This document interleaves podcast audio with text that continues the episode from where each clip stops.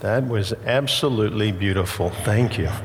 So wonderfully done. And thank you, Brother Blake. And what a delight it is to have traveled so far to be here today. And I told Brother Blake that normally I get travel reimbursement, but I'm going to exempt that today. And and what a delight it is to be back at First Baptist. And he's right. I know here that I'm known as, as Zoe and Emery and Bryce's grandfather, and that's perfectly okay.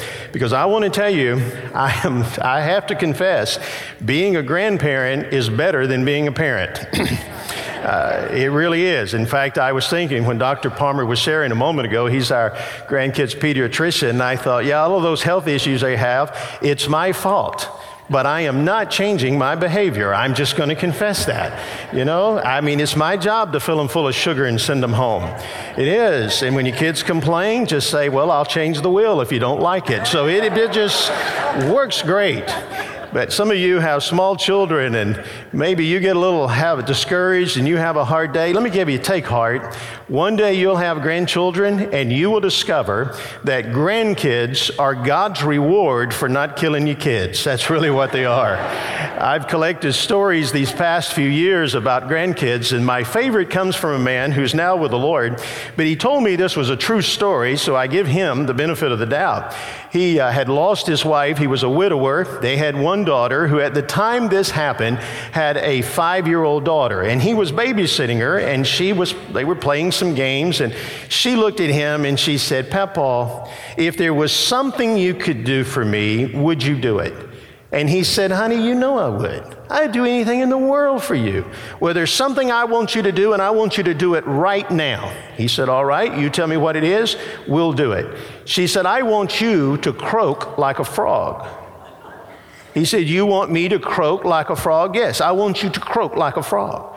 He said, "Well, I've never done that before, but for you, I will." So he cleared his throat, and best he could, he croaked like a frog. And when he finished, the little girl jumped off of his lap, started running around the room, clapping and yelling, "We are going to Disney World. We are going to Disney World." And he said, "What makes you think you're going to Disney World?" She said, "Because I heard Mama tell Daddy when Grandpa croaks, we're going to Disney World. That's why." You have to love grandkids. Well, I'm not here to talk about grandkids. I want you to open your Bible to the book of Hebrews, chapter three. The book of Hebrews chapter three, and in just a moment we'll take our text from there. I do want to say just a brief word. Hopefully you can join us tonight at six o'clock. Uh, I'm going to be talking tonight about reaching your prodigal. If you have children that have made some poor decisions, maybe they're good kids, they're just not in church. Every parent who is going through that always asks two questions. What did I do wrong? And what can I do now? And I have, over these last many years, have devoted a great deal of my time to researching and studying wayward prodigal children who had good parents and grew up in the church. And tonight, I want you to come. Yeah, you may not have any children. There'll be a lot of parenting tips along the way. Maybe you have good kids. Uh, as I say, there's still a chance. Maybe you have someone who's going through that. You bring them tonight. Here's what I promise you. Tonight, you will leave here with hope in your heart and a skip in your step. It will not be discouraging or depressing. It'll be encouraging and uplifting. And I promise you tonight, I'll answer those two questions. What did I do wrong? What do I do now? And the answers will probably surprise you. That's tonight at six. But this morning, I want to draw your attention to a phrase that appears not once or twice, but three times in the book of Hebrews. And it is a quote from the Old Testament. Now, I believe the Bible only has to say something one time to be an authoritative word from God. But when the Bible says something on more than one occasion, we ought to pay close attention to what is being said. And you'll find the phrase first in verse seven of Hebrews three, where the scripture says, "Wherefore, as the Holy Ghost saith, today if you will hear his voice, harden not your hearts." Now notice in verse fifteen that it is repeated. While it is said, "Today, if you will hear his voice, harden not your hearts." And then in chapter four, the last phrase of verse seven, "As it is said, today, if you will hear his voice, harden not your hearts." Now, these three passages of Scripture, along with some others that we could read this morning, very clearly imply that God still speaks to people today. But there's a tendency I've noticed for people to avoid the voice of God, or even to acknowledge that God is speaking to them. You know, when I started preaching over forty years ago, I would often go to rural churches, country churches, and it was a pretty common thing in those churches, especially if we had a multi-day revival, that the preacher might ask, does anybody who would like to stand and share a word of testimony? Some of you can remember when churches would do that. And I would hear people stand and say things like, Pastor, I'd like to say that God spoke to me this week. God told me to go and make right a relationship. Pastor, God told me to, to go and give money to meet a need. Pastor, God spoke to me about some sin in my life this week. It was nothing uncommon to hear people say that God had been speaking to their heart. But I've noticed in the last few years that I rarely hear anyone say in church publicly that God is speaking to them. And I begin to wonder why. Is it because God has ceased speaking? I don't think so. Then why is it that we don't acknowledge God is speaking to our hearts? And I think there's a rational reason. Uh, as a matter of fact, years ago, I was watching the national news program twenty twenty.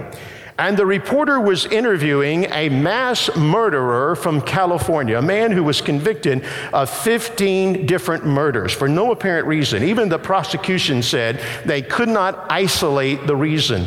And so the reporter looked at this serial killer and he said, "Sir, why would anyone do what you have done?" And the man looked into the camera and he said, "Well, I did it because God told me to do it." You know, I've heard people in my travels say that, you know, God told them to commit adultery or embezzle money, and they've told me all these sins and blame it on the voice of God. Well, can I help you this morning? Something I hope you'll never forget. The voice of God never tells anybody to do anything that contradicts the Word of God. The voice of God is consistent with the Word of God. But now sometimes it's not so black and white. What do you do if someone comes to work on Monday and they tell the boss, I'm turning in my notice, I'm quitting in two weeks. So you ask them, why are you quitting? Have you inherited some money? You got a new job? No. Got issues with the boss? No. Well, why? Well, God told me to quit. Well, no, we can't be as quick to reach a judgment about those people, but when you put it all together, it seems the only people today who say they hear the voice of God are people who are trying to justify some bizarre action or what appears to be a poor decision. So here's the result. When we come together on Sunday morning and God speaks to our hearts, and he tells us there's something we need to do, we are reluctant to acknowledge it and obey it because we fear if we do, somebody will view us with a skeptical eye. So what I want to do this morning is I want to share a very simple sermon. I'm not going to tell you anything this morning you don't already know. But I believe over the next few minutes across this congregation that God is going to speak to hearts. In the privacy of your heart, there's something God is going to tell you to do. And in a few moments, we're going to stand and we're going to sing and have a hymn of invitation. And I'm going to invite you at that time to do what you know God is telling you to do. And when you do, I assure you, no one in this place will view you with a skeptical eye. Instead, they will rejoice that you obeyed the voice of God.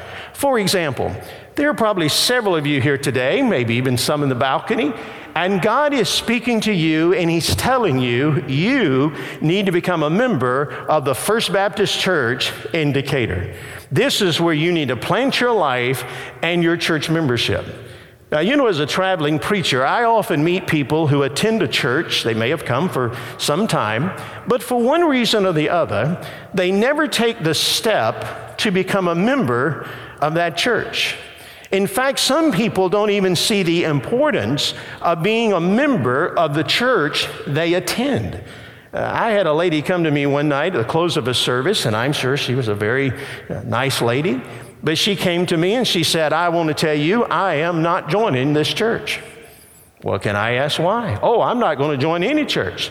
You see, I'm going to go to all these churches. They're having a special day here, and they're having a workshop at this church, and then they're going to have a singing at this church, and they're going to have a special series of services, and I'm just going to go and glean from all the churches. And I guess she thought I was going to be impressed. And I looked at her, and I said, well, I'm so sorry to hear that. She said, what are you, why are you sorry? I said, because you are never going to know the joy of growing as a Christian. She said, well, sure I am. I'm going to glean from all of these churches. I said, no, you may go to those churches, but you're not going to grow as a Christian, because God designed Christian growth to come through our involvement in a local church.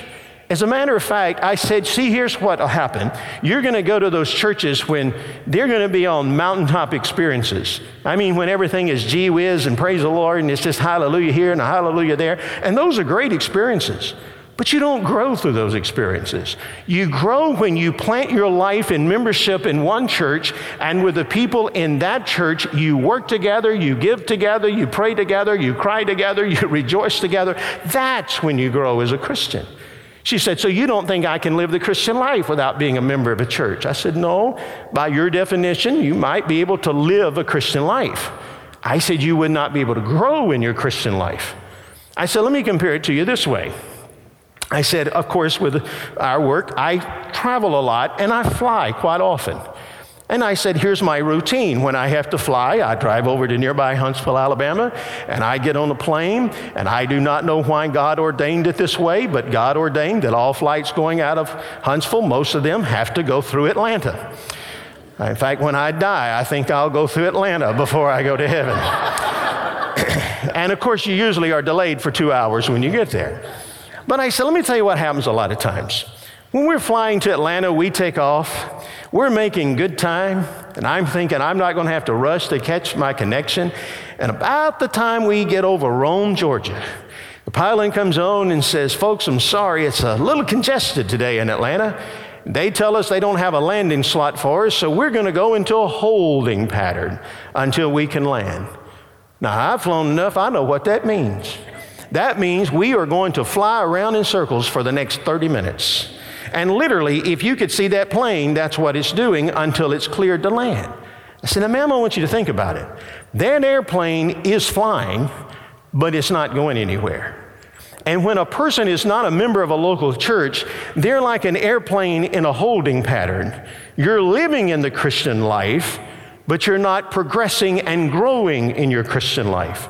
That comes when you plant your life as an individual, as a family, in one church. You become a member of that church, and with the people of that church, you work together. Now, I know, I have preached long enough, people always have a reason why they haven't joined the church. And they sometimes think they're valid. I preached in South Alabama several years ago, and there was a couple in the church where I was preaching. I would imagine they were in their late sixties, maybe their early seventies. But they were one of those couples that everybody loved. I mean, they were the most encouraging people. They just they just encouraged everybody. You knew everybody loved them, because when church was dismissed, this, everybody gravitated to them. And I, I just was encouraged by them the week I was there. And I said to the pastor on Tuesday, I said, you know, Pastor, you are blessed to have that couple in your church. I mean, they're so optimistic. They're such, they're like cheerleaders. They're just so encouraging. And he said, you know, Phil, that's an unusual situation. They're not members of our church. That couple that's so, inc- no, they're not members. I said, well, uh, how long have they been coming? He said, well, I've been the pastor for five years. They've been coming as long as anybody can remember. In fact, I can't find anybody can remember a time when they didn't come to our church. And I said, well, why don't they join your church? He said, I don't know. He said, they're members of a church out west, and they just got to move their membership, it's, but they haven't done it. I said, well, why don't they do it? He said, I told you, I don't know. I said, well, why don't you ask them? He said, because I'm scared to. He said, I'm not a fool. If I ask them, it offends them, they leave. Well, everybody else will leave with them, and I'll probably be the one they run off. I, I can't do it. Then I saw that look. I've seen it before. He said, hey, you leaving Wednesday night. Why don't you ask him? When I get the chance, I will.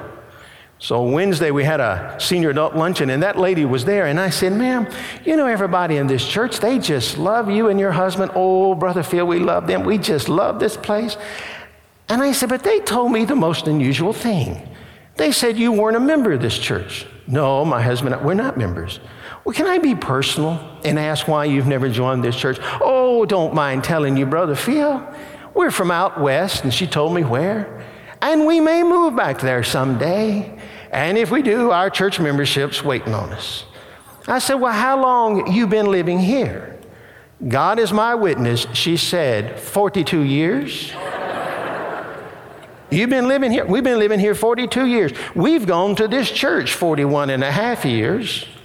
And I said, well, ma'am, let me share something with you. And I shared with her, in essence, what I said a moment ago about Christian growth. And I said, now, let me tell you what I really believe the Lord wants you to do. If this is a place where you are at home and you love the people and you're being fed spiritually, this is the place where you need to be a member. And if circumstances change and you move back out west, you can always move your membership back. But for now, I really believe you need to plant your life and your membership in this church.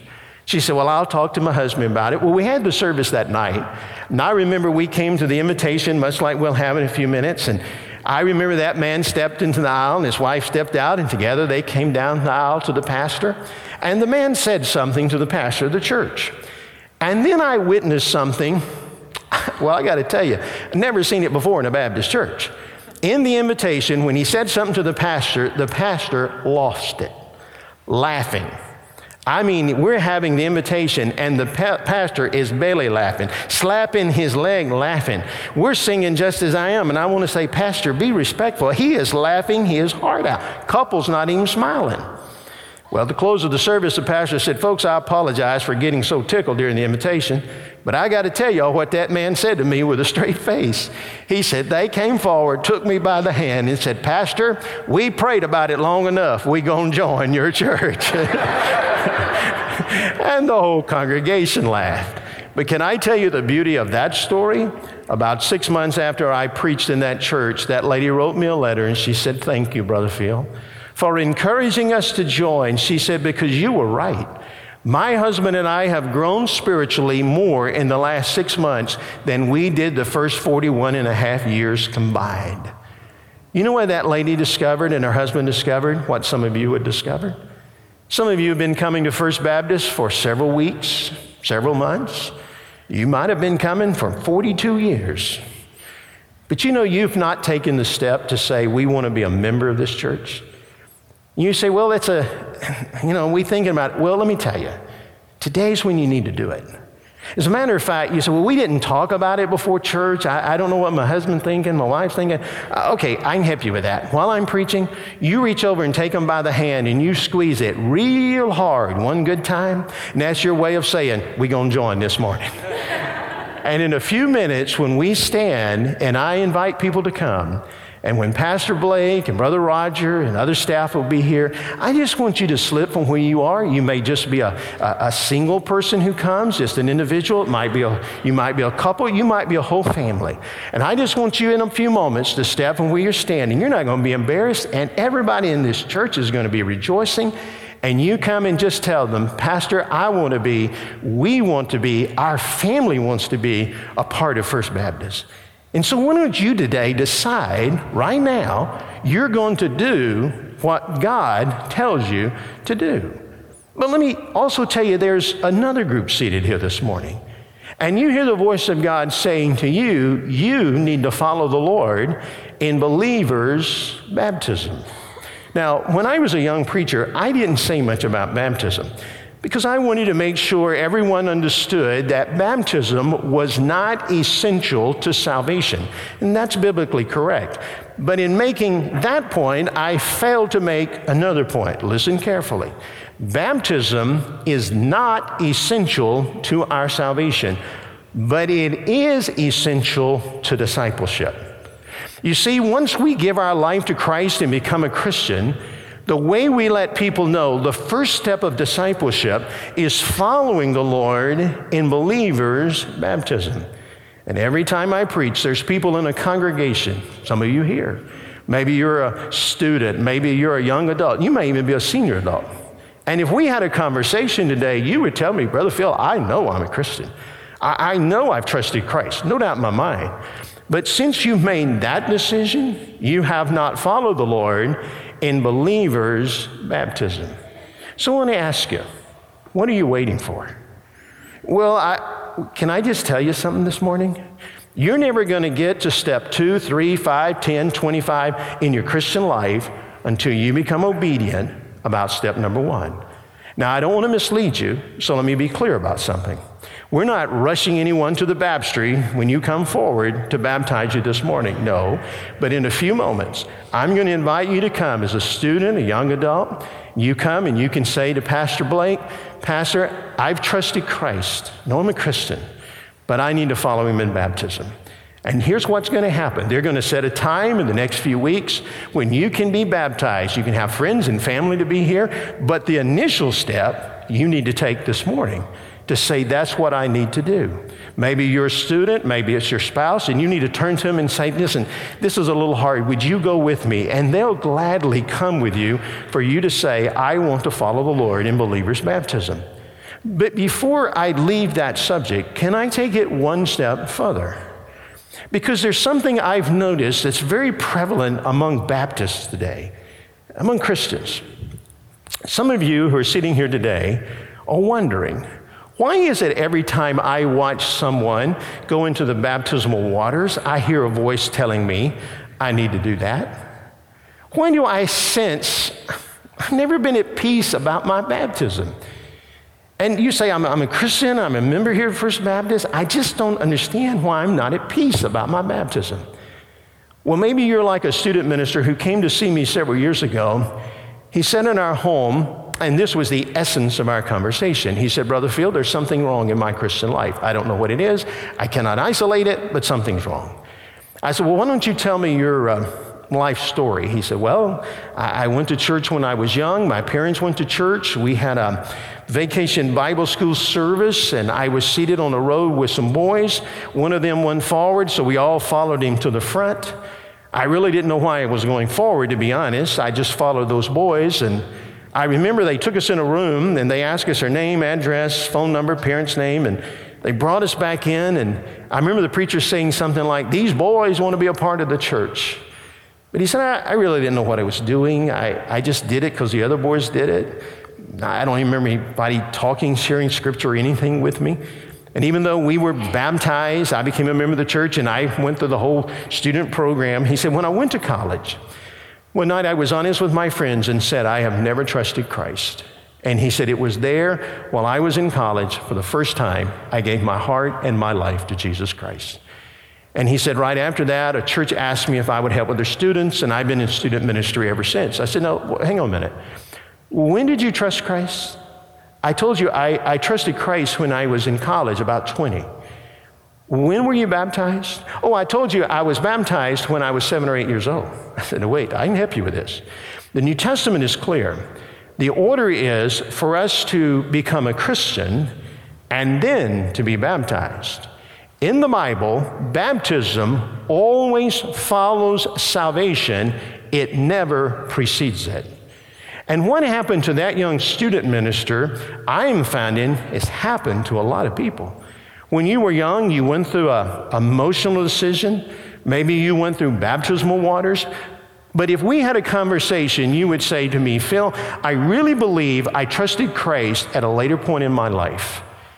And now you wonder why, when you watch people being baptized, you wonder, why am I bothered? Because it's the voice of God saying it's out of order. And you know, this morning, there may be some of you.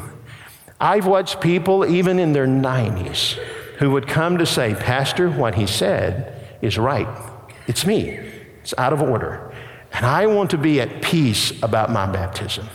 And you can come and share that with a pastor and say, you know, I, I, you may already be a member of this church, but I'm just not at peace about it. And I really believe I came to Christ and had a true conversion experience after I'd gone through baptismal waters, and I want to get it in the right order. And you can obey the voice of God. And I, I'm not promising. There's no magic in the water of the baptism of this church. The same water that flows in this baptism is the same water that flows into your house. There's nothing magical about it. But I'll tell you this, there is a freedom and a joy and a victory that comes into your life when you obey the Lord about believer's baptism. Now, that's a bold step, what I just asked you to make. But I want to tell you, if you come this morning and you make that decision, no one's going to think less of you, but they're going to rejoice that you did what God told you to do. But you know there's another group, and I mentioned it briefly, but it is the most important. There are some of you here today, and you know God is speaking to you and telling you, you need to become a Christian. You need to trust Christ as your Savior. I've often wondered when we have services like this, and we invite people to come and become Christians, why some are reluctant to come. And a friend of mine not too long ago became a Christian, and it was in a service similar to this one. So I asked him, why didn't you come before now? And he looked at me and he said, I'll be honest with you. I had no idea what was going to happen when I got to the front. I was afraid the preacher was going to ask me some hard questions, or he was going to ask me stuff I didn't know, or, or they was going to, and I was just going to get drilled. And he said, I was so afraid of what would happen if I responded. And I realized at that moment, that's what the devil tells a lot of people. Why, you go forward. Well, Brother Brace, I'm saying, you need to name the Ten Commandments, or what's, quote the third verse of Amazing Grace. No, none of that's going to happen. You see, we come to Christ with childlike faith, and it is simply placing our trust in Christ. And in a few moments, if you've never trusted Christ, I'm going to invite you, whether you're a boy or a girl, a student, an adult, you come and you say to Brother Blake, I'm not a Christian, and I want to be. I promise you, he'll take the conversation from that point, and no one will embarrass you, but simply share with you how you can become a Christian. And you will say to Brother Blake and to me at the close of the service what I have heard hundreds of people say in my life, that was not nearly as hard as I thought it was going to be. Because the devil tries to intimidate you to keep you away, but we come like children and give our life to Christ. So is that what he's telling you today? Well, if you come, I can assure you, nobody is going to look down on you or be intimidating at all. They're going to rejoice that you came. And like those about baptism, maybe you need to say to a friend, I need to become a Christian. Will you go with me? And I know folks here, they'll gladly come with you. Maybe you need to say to your spouse, I need to go. Will you go with me? Would you please? Well, they will, and they'll be so glad you came. But let me ask you, what is God telling you to do this morning? Is he telling you you need to be a member of this church? You need to follow him in baptism? You need to become a Christian? Well, whatever he's telling you, I pray you will heed the words of the writer of Hebrews, that if today, right now, this service, you hear his voice, don't harden your heart, but do what he's telling you to do. Would you bow your heads with me, please? Our heads are bowed and our eyes are closed. Brother Matt and the musicians are coming. And in just a moment, we're going to stand and we're going to sing a familiar song that you'll know. And if you don't know it, that's okay. You don't have to sing. The musicians will gladly lead us. But just as I said several times in my message this morning, Brother Blake, Brother Roger, other staff are going to be here at the front. I'm there to receive you when you come. Now, I know some of you have already made your mind up you're going to come. If you're in the balcony, it will take you a moment or two to get here, but it'll be worth the walk, and we'll wait for you. You may be standing beside someone. That's okay. They'll let you into the aisle, I promise. You may need to say to someone, come go with me. They'll be glad to do it. But let me ask you first, are you here as an individual, a couple, a family, and you need to join First Baptist? You put it off? Well, let me, can I tell you from experience, if you would be willing to be obedient, you're going to make it a lot easier for people who need to trust Christ to come. So your simple obedience is going to have a ripple effect, I promise. So right now may be the time you need to squeeze a spouse, or you may need to Tell your family, we're going to do it today. And literally, as we'll stand when I finish this prayer, and I'm going to invite you, when I say amen and Matt begins to lead us in singing, I want you to step out and start making your way. You be the first to come, and people are going to rejoice, and you're going to be glad you did. Some of you have trusted Christ, and you need to come for baptism. And some of you, as I said, you need to take a bold step to come say, I've never been at peace about my baptism because I really believe it occurred after I trusted Christ, and I want to get it in order. Would you be willing to step out and come? And you've never trusted Christ, and you're not a Christian. Today's your day. You know in your heart He's telling you you need to do it. It's your day. You can come along. Maybe say to a friend, go with me. They'll come with you. And when you come, you just say, I'm not a Christian, and I want to be, and they'll take it from there. But all I'm asking you to do in the next one, two minutes is to do what God told you to do. Father, speak to hearts. Give people the freedom to respond. Thank you for those, even as they stand from the balcony and the main floor, who are coming. I'll praise you for it, and we will rejoice with them as they're coming. For it's in Jesus' name, amen and amen.